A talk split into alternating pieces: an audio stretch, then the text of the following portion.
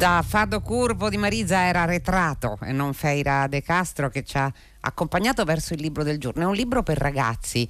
E nella giornata in cui si ricordano i 40 anni dalla morte di Gianni Rodari c'è un elemento rodariano in realtà in questo libro, sia pure nella diversità estrema con eh, le filastrocche, i racconti eh, fantastici di Rodari, la fiducia nella fantasia dei bambini quando quei bambini eh, credono per esempio in un eroe da fumetti, Flash Gordon nel caso, possono arrivare a compiere dei gesti che non avrebbero mai sospettato di poter fare. Siamo negli anni 40, il protagonista è un ragazzino che si chiama Libero, vive in un'Italia fascista e imparerà pian piano a capire di che cosa si tratta. È un libro che è ispirato ad una storia vera, si chiama La Brigata Mondiale, esce per i Naudi Ragazzi, lo ha scritto Massimiliano Timpano. Buon pomeriggio.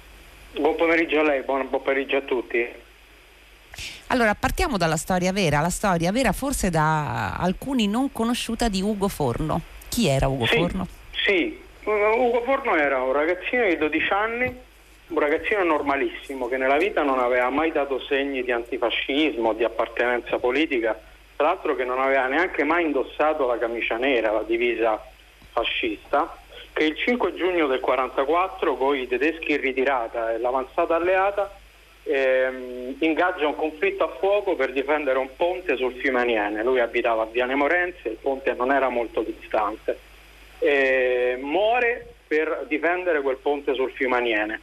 Eh, la cosa particolare è che si ritrova ad avere delle armi perché dopo l'8 settembre, dopo l'armistizio, in Italia, a Roma, si, eh, i soldati sbandati abbandonano le divise ma abbandonano anche molte armi e lui ingaggia questo conflitto a fuoco eh, con delle pistole lanciarazzi veri alla testa di altri bambini. Moriranno anche altri bambini, ragazzini come lui, ma lui è alla testa di, questo, di questa piccola brigata, insomma.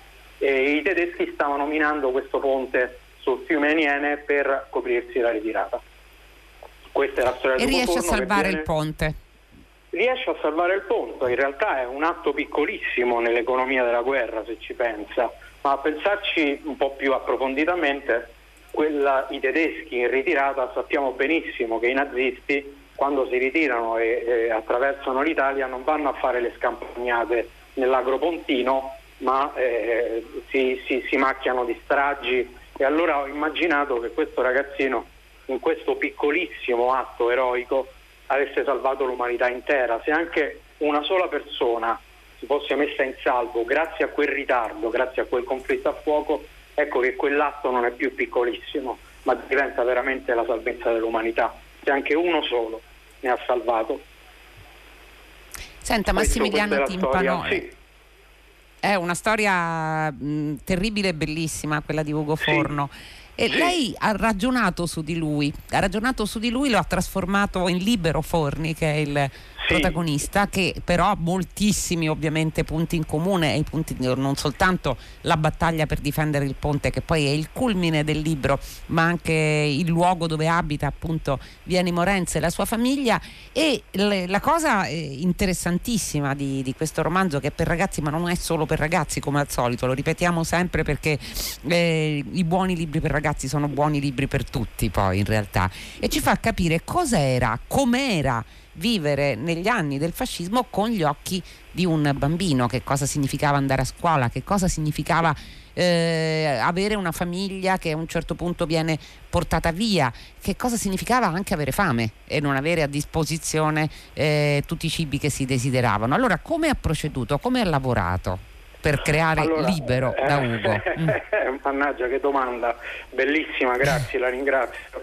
È stato un lavoro lungo, io sono un autore stitico, da 130-150 cartelle per me il romanzo è concluso, ma il lavoro, il lavoro, che c'è, dietro ha richiesto circa tre anni di lavoro, tre anni di studio tra memorie che, che ho studiato e ricostruzione al periodo storico.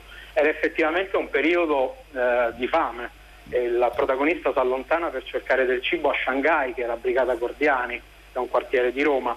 Eh, mancava l'olio, ad esempio, e nella, nella, sua ingenuità il protagonista vede che non lo vuole nessuno quest'olio di ricino e tenta sì. di scrivere una lettera al duce in cui chiede non lo vuole nessuno, mandacene un po' qui a Viene Morenze. Eh, ho studiato poi il sistema educativo, eh, mi ha aiutato molto il fatto che ho studiato comunque all'università, ho avuto come maestro Emilio Gentile che mi ha insegnato a studiare le fonti, insomma, eh, ho studiato molta memorialistica soprattutto, molta memorialistica e la cosa molto particolare è che è venuto fuori un protagonista eh, super fascista che ha, essendo cresciuto sulle ginocchia delle camicie nere, ha come eh, simbolo, come, come punto arri- inarrivabile quello di Benito Mussolini, che i bambini chiamavano anche babbo, e dall'altra con un piede ben piantato nella fantasia che è quella dei fumetti, che è Flash Gordon che fa da Esatto, Flash Gordon. Sì, ecco, sì. Flash Gordon il suo grande amore, eh, sì. lo contrappone a Dick Fulmine che non, non può sopportare naturalmente, eh, pensa ai eh, pensa ai mondi di Mongo, pensa a quelle avventure fantastiche che erano però eh, amatissime poi dai ragazzini di quegli anni. Per un po' se la cava anche bene eh, Libero Forni, cioè non, non, ha grandissimi problemi a muoversi eh, in, in, quella terribile eh, epoca di cui però non ha, come lei diceva giustamente, consapevolezza. Però eh, a un certo punto fa, fa, degli incontri, cioè incontra delle persone che vivono, dei bambini come lui, che vivono sì. nella baracca sulla Niene e già qui cominciano a cambiare le cose. Chi sono questi suoi compagni d'avventura?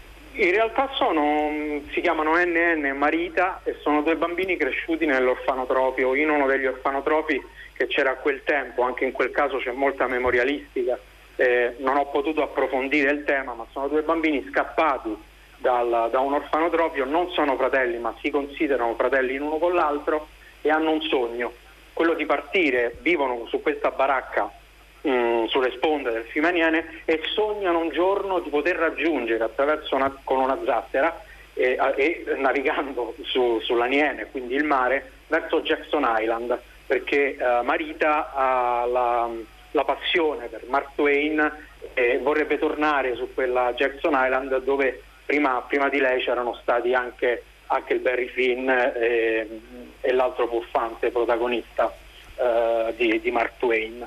E, e cambia completamente perché mh, sono bambini orfani che sono in guerra comunque, anche al di là della guerra.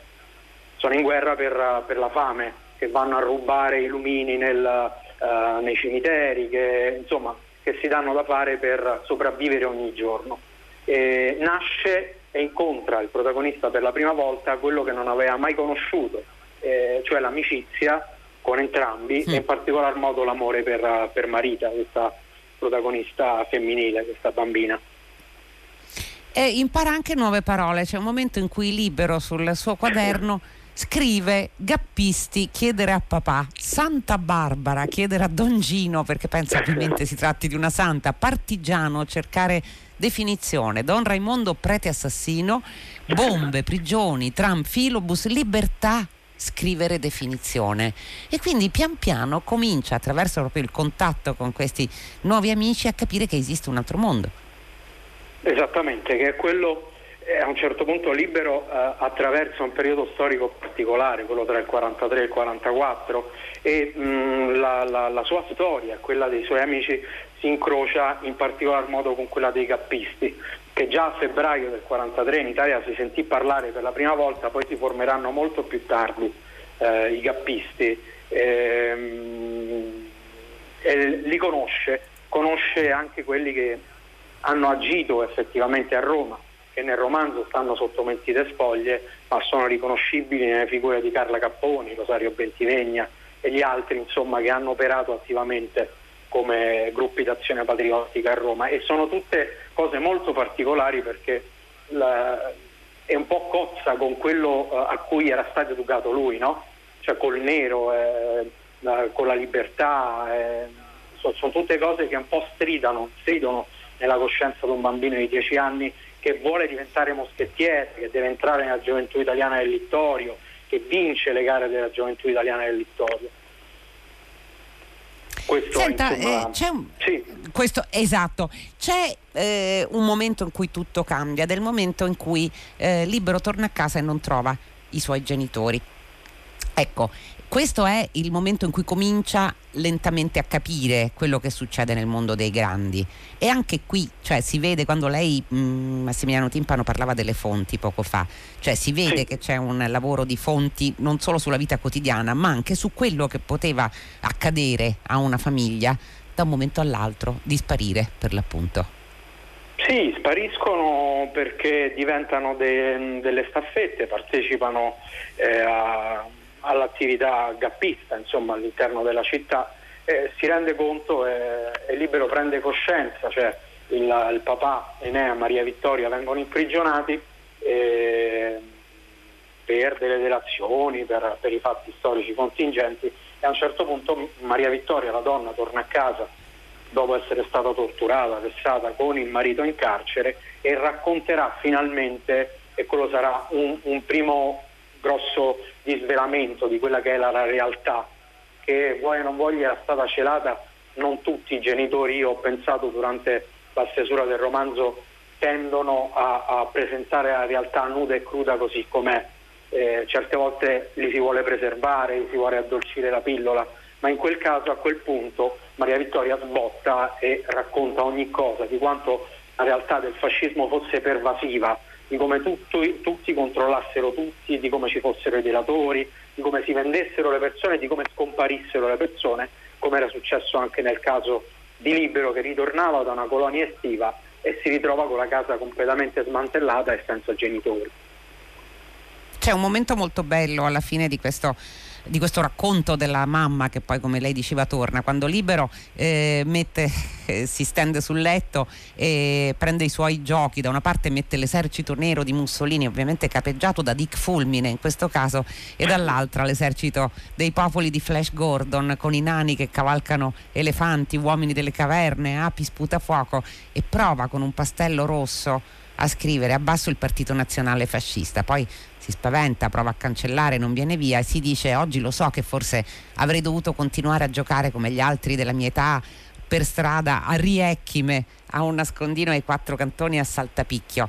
E però da quel momento non è più così, diventa già qualcun altro libero. Eh, diventa, esattamente, perché non sa più qual è il confine, eh, sa di aver attraversato un confine ma non riesce più a, a sistemare, nella sua testa ci sono nei fumetti, no? Cioè, in Flash Gordon in particolare c'è quello sempre cattivo, quello sempre buono, l'evoluzione dei personaggi non c'è mai eh, e per lui diventa complicato adesso eh, metterli da una parte e dall'altra. Alcuni a un certo punto deciderà di metterli in mezzo, eh, che rappresenta un po' la dualità dell'uomo, no?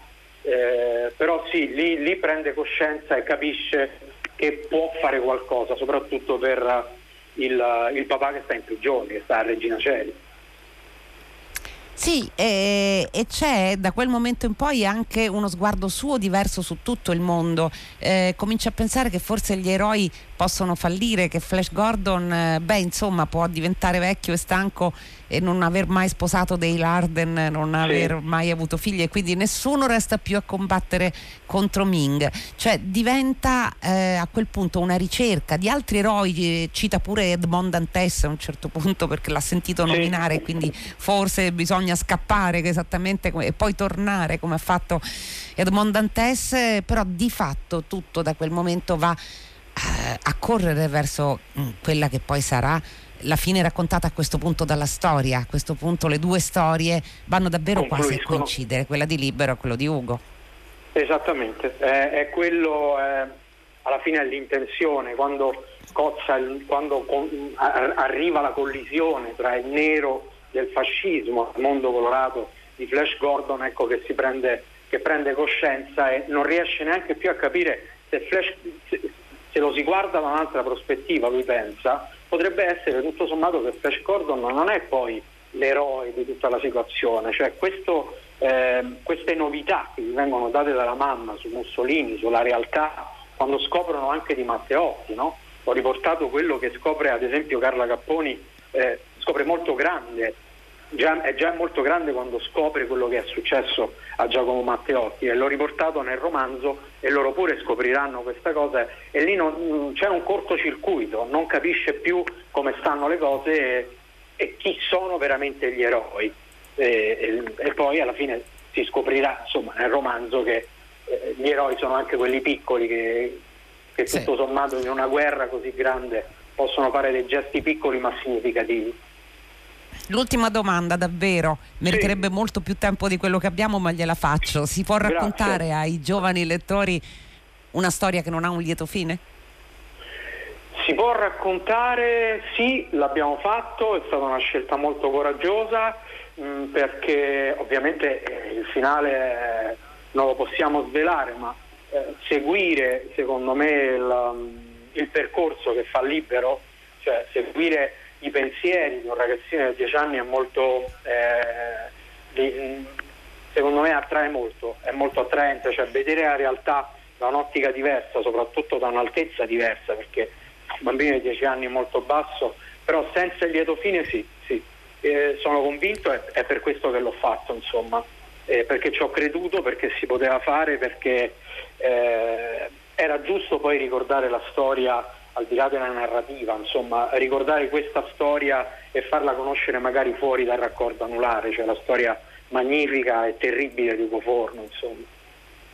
Grazie Massimiliano Timpano, questa è la Brigata Mondiale pubblicato da Einaudi Ragazzi ed è il libro del giorno di Fahrenheit. Grazie ancora per essere stato con noi mentre Fahrenheit ora va a chiudersi con i saluti della redazione Benedetta Annibali, Giosuè Calacciura, Michele De Mieri, Lea Gemmato, Clementina Palladini, Laura Zanacchi, Daniela Pirastu in regia, Susanna Tartaro che cura il programma e Simone D'Arrigo alla console.